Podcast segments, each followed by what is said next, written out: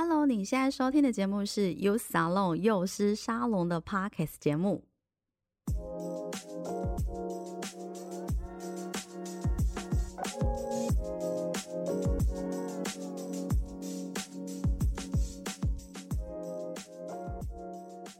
这是由劳动部劳动力发展署高屏澎东分署青年职涯发展中心所监制的节目，在这里我们会分享各种关于职涯大小事，从职场前辈的职涯故事与企业职人的观点，让你一次搞懂学校没有教的事与职场的秘密，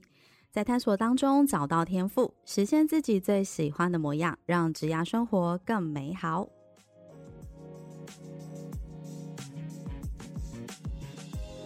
Hello， 欢迎大家来到幼师沙龙，我是黛西。嗯、呃，不知道大家身边有没有一种朋友，或是你本身就是这样子的人，对于某一件事情相当的热爱，那全心全意投入之后啊，就竟然开启了人生的无限可能。呃，像我有个朋友，他超级热爱棒球，结果呢，他就从常务组的工读生哦，变成了在职棒比赛当中执法的裁判。所以真的不要小看自己哦。那在这一集的节目当中啊，要为大家邀请到的来宾，从小呢就很喜欢听音乐，然后也是个追星族，长大之后就成为了一位专业的 D J， 那任何活动类型的主持工作都难不倒他。让我们一起欢迎这一集的特别来宾，元气 D J FIFI。 FIFI 你好。黛西你别假了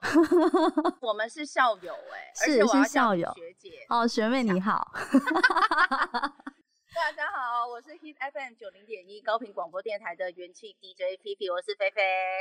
我想大家对 FIFI 非常的认识，常常听到她的声音，尤其她主持的时段都是在平日的下午，大家工作可能最想睡觉那段时间，然后就会听到 FIFI 的声音陪伴大家度过那一段非常难熬的下午时间。很多朋友可能也会是在活动现场看到 FIFI 的主持。不过我蛮好奇的，就是 FIFI 你是大概从什么时候啊发掘出自己喜欢主持的工作，或者是发掘出自己其实对于接触人群这件事情是蛮热爱的？其实蛮有趣的，像我刚刚在开场就先跟黛西相认嘛，原来我们是同一间学校的这样子，所以彼此可能在在校时期的一些回忆其实都都还历历在目这样。然后其实如果黛西还记得的话，呃，像我以前在学校就很常参加社团，然后我觉得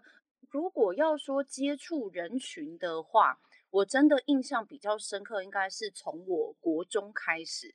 然后我没有骗大家哦，其实我从国中呃以前国小幼稚园在更小的时候，我是超超少讲话的人呢。然后我的父母还以为我耳朵听不到，因为我都不讲话我在家我都会默默就是躲在角落，然后自己玩我的玩具，然后他们还会拿那个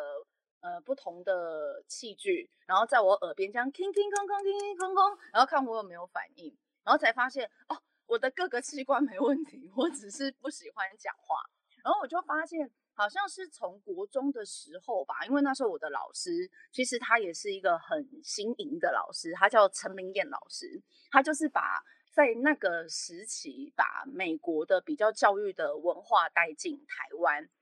然后我们算是他开始实验的第一个班级。你就想我我都还没有成年，可是在一群未成年的班级当中，这个老师用比较新颖的方式鼓励同学不是只有坐在座位上读书，他就带我们去做很多的户外教学，然后包括例如说高空绳索嘛，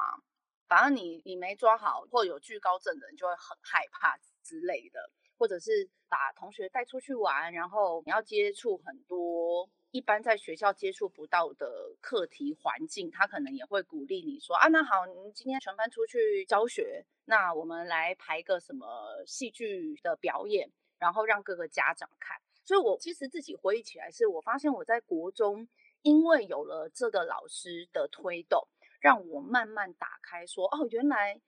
跟人讲话 OK，我就不用躲在自己的小世界，然后菲菲在地上画圈圈，不用，我可以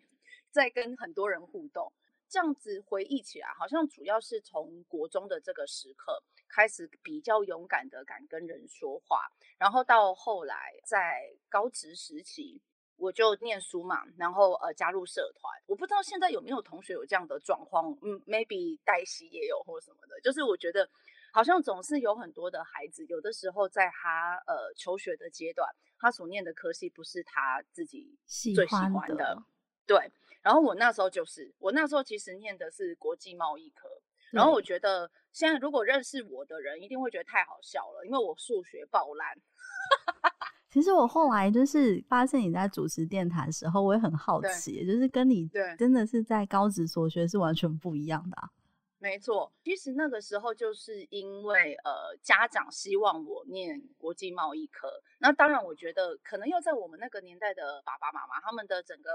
社会啊、环境啊，或他们的原生家庭，其实都会希望他们是在毕业之后可以找一个比较稳的工作。所以我理解我的家长是为了我好，所以他们就跟我说啊，你去你去念国际贸易科啊，出来找工作会比较容易。但那时候其实我很想要念的是设计科或者是表演科，可是就一直被打枪，我就高职呃念了国际贸易科，然后三年就老实讲。真的很痛苦因为像我们要考那个会计会计对我知道我考两次哎、欸，然后我考到我们的那个会计老师整个他就说我们是他的老师生涯以来最难带的一班，就是大家的会计丙级也都一直考不过这样。然后我我就印象很深刻是可能因为国际贸易真的不是我有兴趣的科系，所以我找到了另外一个出口，就是我在社团玩得很开心，去弥补我在学校可能不满足的部分。所以那时候我在高职的时候，我就进入戏剧社，然后我玩得非常投入，哎，玩到还被老师警告，就是你精神都花在社团这样。但我觉得是从那个时候，就是拿着麦克风在舞台上。这件事情好像是我在高职我觉得慢慢去累积有一些实战的经验，然后后来大学当然就已经是一个脱缰的野马，哎，父母也管不住我了，我再也不要碰数学，对，所以我大学就念了传那个传播类的科系，我那是资讯传播、啊、对不对？对对对，资传系，对、嗯、所以资传我就比较可以做我自己想做的事，呃，拍片啊，设计类啊，然后还是持续在玩社团、玩戏剧社，嗯，对，所以我就觉得大概整个从不太讲话，在自己的小世界，然后到接触人群，到站上舞台，求学时期大概是这样子的一个历程。等于是在国中的时候，在呃导师的协助下，打开了你的开关。然后让你勇敢的开始去接触人群，然后从高中的时候在社团的活动当中让你更加确信其实你喜欢的是跟人群接触的工作，你喜欢的是表演艺术，然后你喜欢的是主持这一块。没错，对，我记得他真的高中在社团非常活跃、嗯、然后刚刚就是访谈之前我们稍微聊了一下，我才发现他其实是戏剧社，但我一直以为他是广播社，因为我常常在广播社看到他就跑去串门子，有没有？对，然后因为我是卡拉 OK 社，但是名称听起来有点丢脸。这名称听起来很像阿公阿嬷参加，对不对？我跟大家讲，我们卡拉 OK 社当时的社长是杨大正，所以对，不是阿公阿嬷参加的活动。然后我也常常在卡拉 OK 社遇到他，我想这人太特别，他到底是谁？啊，他是社长啊。对对对，然后就会看到 菲菲 有时候都会出没在各个社团里面，然后我都一直想说，哎、欸，他到底是哪一个社团的人？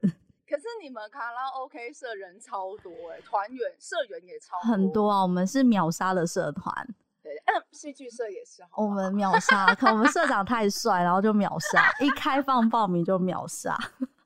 哇哇哇！其实这几个社团，我觉得你看这样讲一讲，我觉得社团对于同学在校期间那种兴趣的发展，其实真的很重要。对，就是除了课业以外、啊、其实参加社团、嗯、我们常常在做职涯咨询服务的时候也会鼓励很多的在校生、呃、即使你没有攻读啊或实习的经验，但是你可能真的要参加社团或者是学校有的、哦、学生会啊的那些组织或必点会、嗯、你其实可以透过这种、呃、社团的活动去累积一些比如说办活动的经验，然后甚至是你可以去了解一下怎么在团队当中跟其他伙伴就是共同合作这样，然后去累积到未来你要进入职场的一些软实力的部分。对，那我们刚刚聊完了 菲菲 就是求学的一个阶段啊，我想问哦、喔，就是等于是你大学毕业之后就踏入了广播主持的这个领域吗？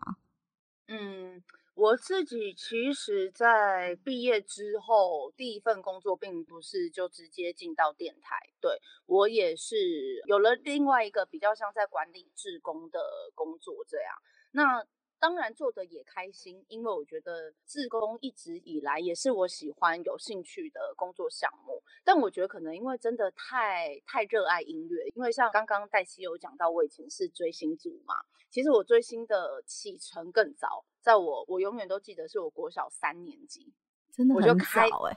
对，你看小不隆咚小 B B 十岁对啊，我很好十岁跟人家追什么、啊、我很好奇十岁你追的偶像明星是，绝对不能告诉你，哦、oh, 哦，完全不能套话，好聪明。但我可以告诉你，就是呃，其实现在如果大家在网络上还是找得到，就是我有一个永远不变、超级支持的偶像，就是从小爱到现在大，就是一个香港的歌手叫周慧敏。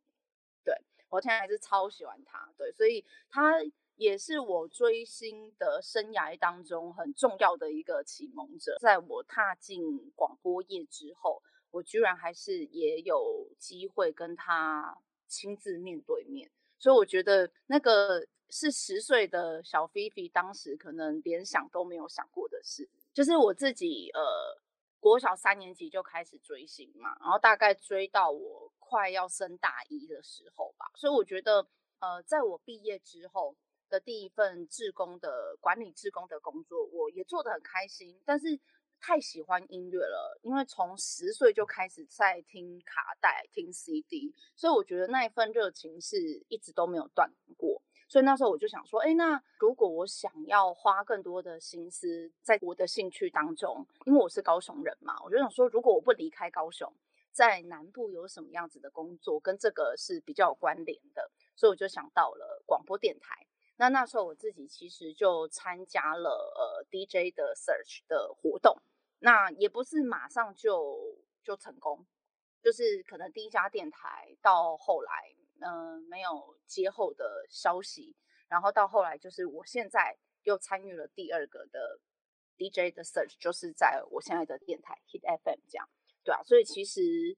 大概是一个这样子的起点吧，就是我我我还是想起，我觉得我很喜欢音乐，然后我想要未来的工作跟这件事有关系。那成为一个主持人，嗯、不管是呃广播节目的主持人，或者是呃现场活动类型的主持人，在那个过程当中啊，你是怎么样培养你自己本身的那些实力跟能力的？嗯，如果是在电台，老实说，就是我进电台的时候真的是完全零经验，就是因为我以前的求学期间，或者就算我有加入社团，都其实完全不是广播，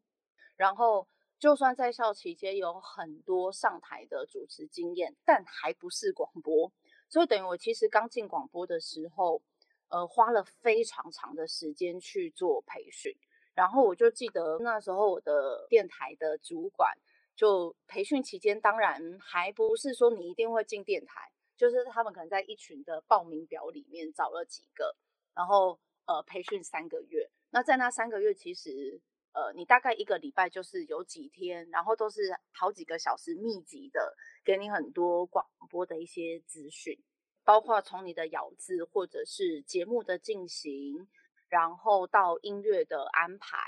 然后你要讲的话要怎么样有逻辑有内容有深度，就是在那三个月等于是轰炸式的，因为我我什么都没有学过，所以我就要赶快尽可能的上手，才有机会站上那个位置，然后开麦克风讲话给大家听。对啊，所以我觉得我真正广播的学习应该就是真的从我有机会拿到培训的名额的那一刻。那我自己的如果是外场的主持经验，我觉得大概它就可能真的会跟我加入戏剧社有关，因为在广播室你很常是一个人在主播室里面说话，它是比较可以独处的工作，可是外场主持不可能，你就是一出去就是一大堆人在你面前，所以我觉得反倒是外场主持的这个经验累积，是我从在念书时期就比较有机会去有这样子的经验。所以大概真的如果是广播，就是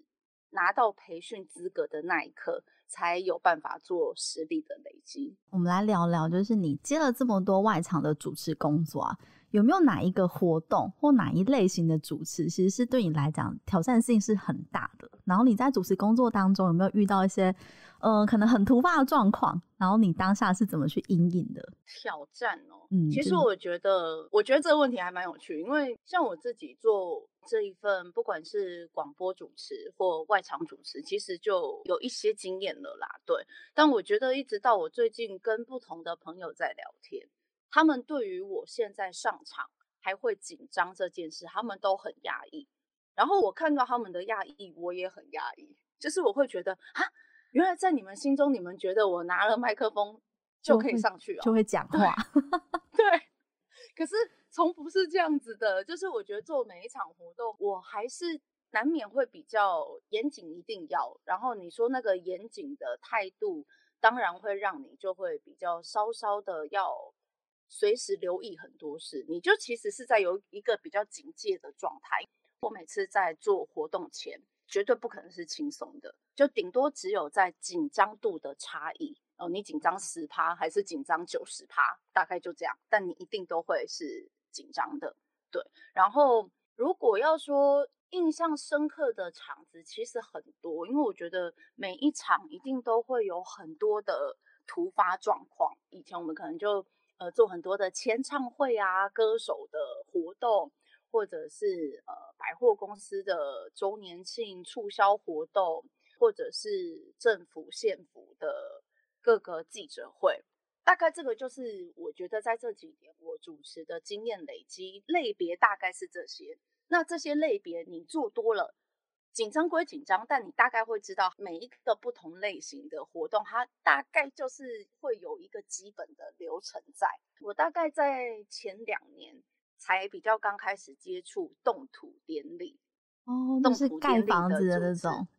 对、哦、对，我都印象我第一次要做动土典礼的时候太陌生了，因为我刚刚讲的类别里面没有动土典礼，我其实就是之前没有经验做，所以当我有机会接到的时候我是既兴奋又很紧张，因为每一个活动的用词需要讲话的气氛语调使用的文字就会不一样，那我真的对动土太陌生，所以我就花了很多的时间去做功课，然后我觉得现在很方便，就是像有 YouTube 嘛，所以其实你就可以去参考有一些经验非常熟练的主持人他们怎么做的，然后你就去可以看很多场，看哦，大概原来动土典礼的规律是这样子进行的，对啊，所以我就记得像动土典礼就会是我这几年印象非常深刻，因为它的用语有很多是跟信仰也有关系，然后比较专业的用语，对不对？对，呃，献花、献果，感觉很奇怪。因为你知道，如果你是这个信仰，因为他们那个祭祀的通常都是道教的仪式。Oh.对，可是如果你不是道教信仰的你就会超陌生，你可能看主持稿还不见得知道怎么念，你可能会以为是这样念献花献果献爵，可不是，人家其实是有顿点的，献花节奏的，对，所以 我, 我觉得我的那个紧张跟印象深刻在这里是字就打在纸上，可是你要怎么去把它用得对，其实每个活动的类别都不一样，所以我就为了有机会做好那一场动图，我就做很多功课，然后我就很开心是哎，做完之后其实这两年就陆续都还是能够接到，那就代表你没有做错对，你有把动图典礼的 S O P 给用对，对啊，所以印象深刻其实很多场啦，你说不管是自己对这个类别的陌生，或者是这个活动可能器材出了什么问题，长官怎么了，主角怎么了，其实都有遇过，对啊，然后那个 我, 我怕我们要讲要讲十集啦没问题，我们现在另外赶快再敲下一集。不过我好奇就是在每一个就是不同的主持场合，你会让每一个不同主持场合的那个就是你自己的主持风格都会不一样吗？还是你其实自己本身也有一个比较强烈的主持风格，你是怎么去塑造出来的？其实我觉得我没有刻意去塑造我的主持风格，但我印象很深刻，其实我刚进广播业的时候，就是曾经有在这个这个行业的前辈，他就会觉得说啊，你你不要笑那么大声啊，他会觉得很不文雅，然后你笑的时候应该要我想温柔一点，这样啊，然后要这样笑，对，然后这应该很难改吧？我那时候真的很痛苦，因为你从高中就这样笑，我没有夸张。对对，真的就是我我那我也没有故意要笑那么大声，但就是你就是很开心啊，很本能的反应，对。所以当那一位前辈这样跟我讲的时候，我觉得因为那时候真的很。就是刚进这个行业，你也搞不清什么建议要听，什么是要过滤的，对，所以我就是放在心里面，但我就觉得哦哪里怪怪的，然后我的确有尝试着，就是不管在广播节目或外场，就是哦好，我收敛一点，但就是有时候可能还是藏不住，你知道，就是那个本性难移，所以后来还是很外放，然后可能他他也讲不动了这样子，所以就放弃。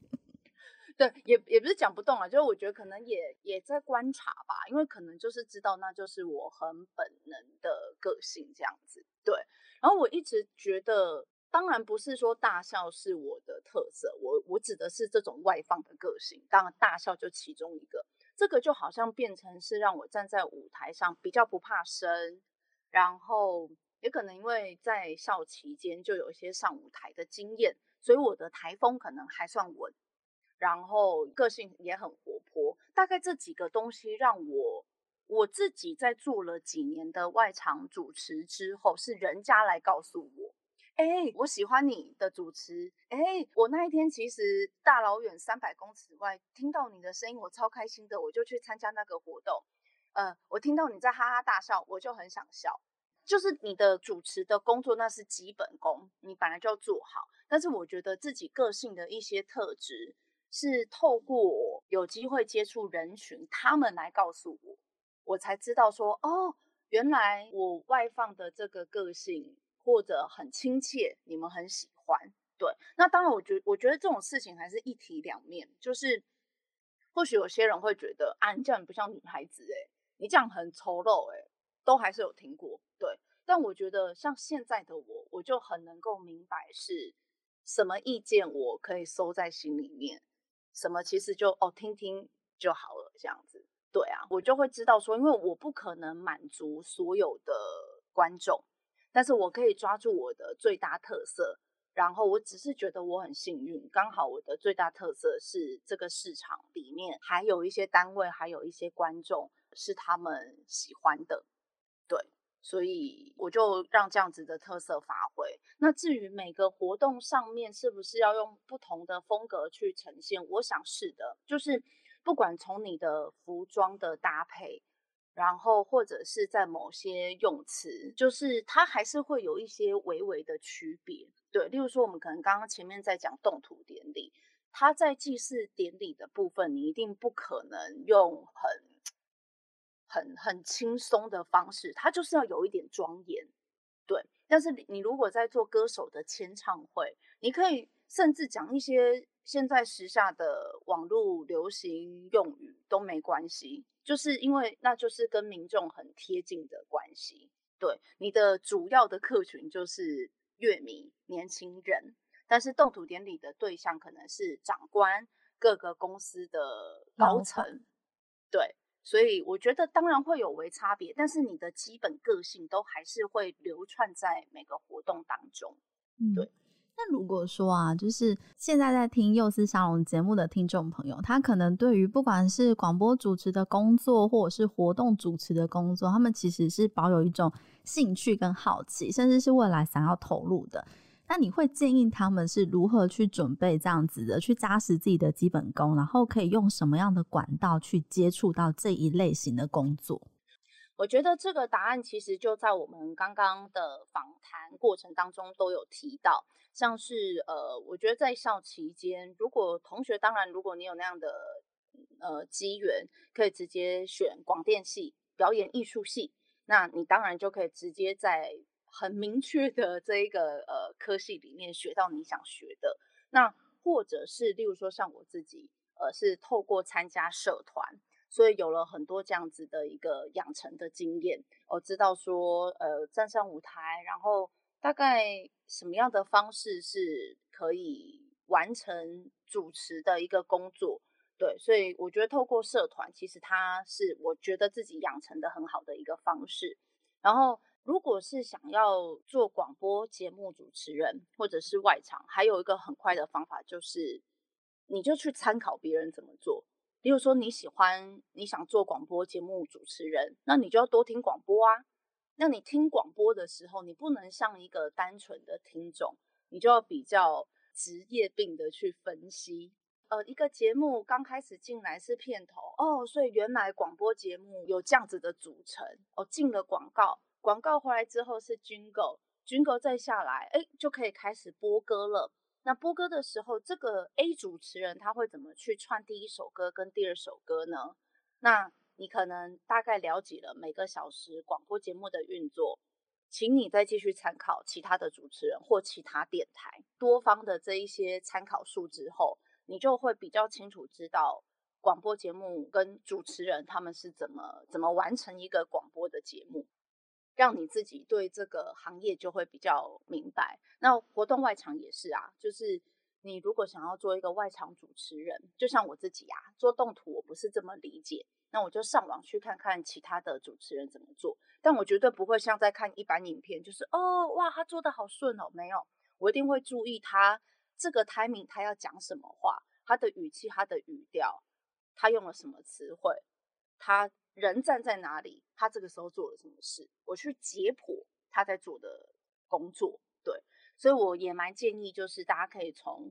呃实际现在有的范例，然后去了解这个节目内容，其实同时也在增加你自己对这份工作的知识。然后再来是一个我觉得大家真的很幸福，因为我其实很早就在注意 Y S 青年职涯发展中心，然后我觉得你们在做的事情就是在帮助这一些在校的同学及早知道职场以及各个产业的人他们在做什么。我真的要说在我以前念书的时候，我不知道 Y S 存在了没，但至少那时候我不知道，我不认识这个单位，在我念书的时候，相信在我们那个时代的很多人其实对于职场不见得有机会有这么多的认识，我们可能都是真的毕了业踏入职场做了几个月几年才知道哦原来这个产业是这样子运作。可是我觉得 Y S 是我们现在透过很多方式，例如说实地的举办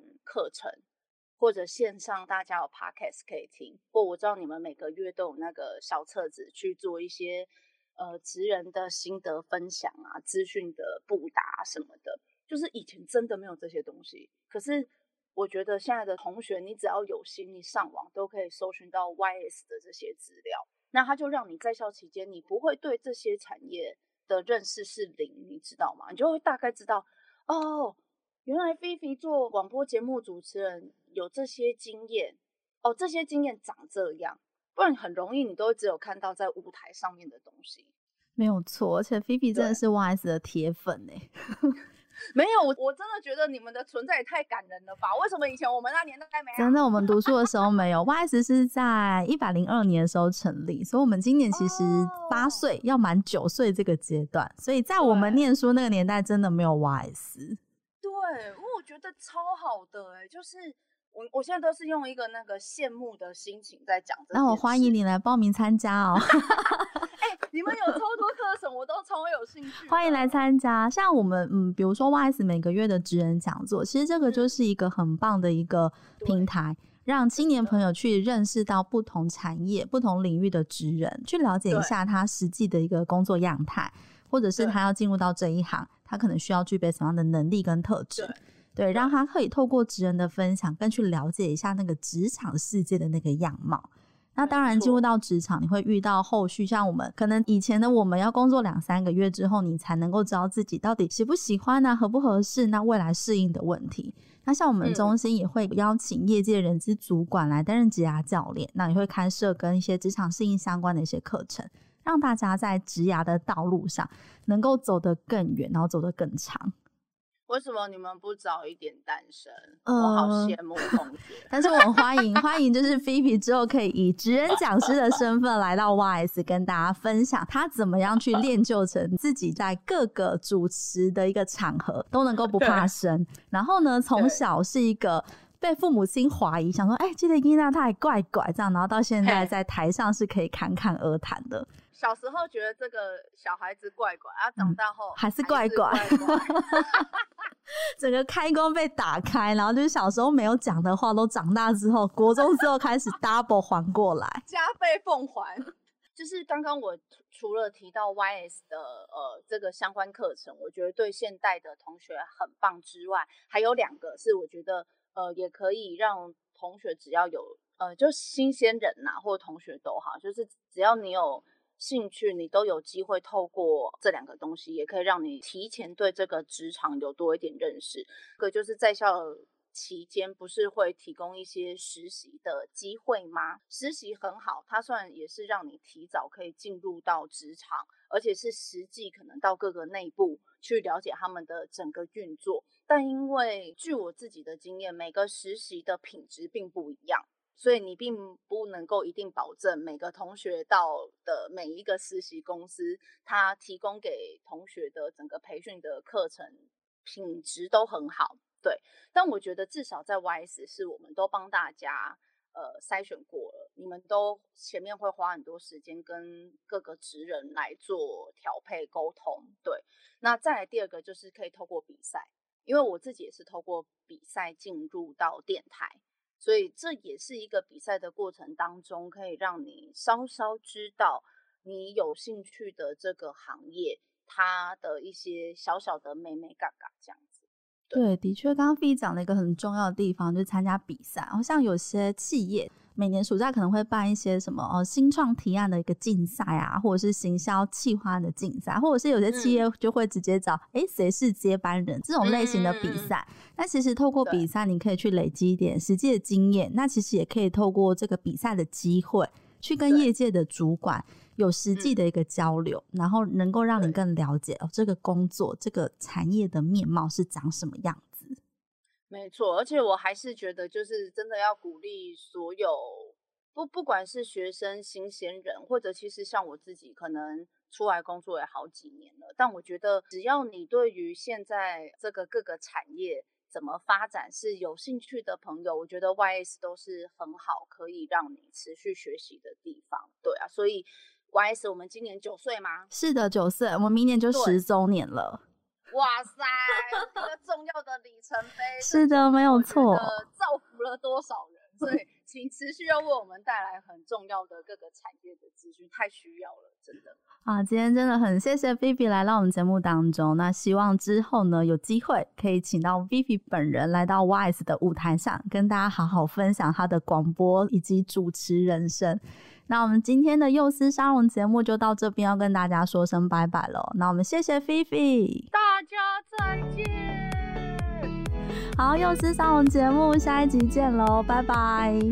谢谢你的收听。如果你有任何的感想或是回馈，现在就到我们的 I G 跟脸书上给我们一些 feedback。如果你喜欢我们的节目，不要忘记订阅并留下五颗星评价，给我们一些鼓励，并分享给身边更多人知道。谢谢大家，我们下集再见。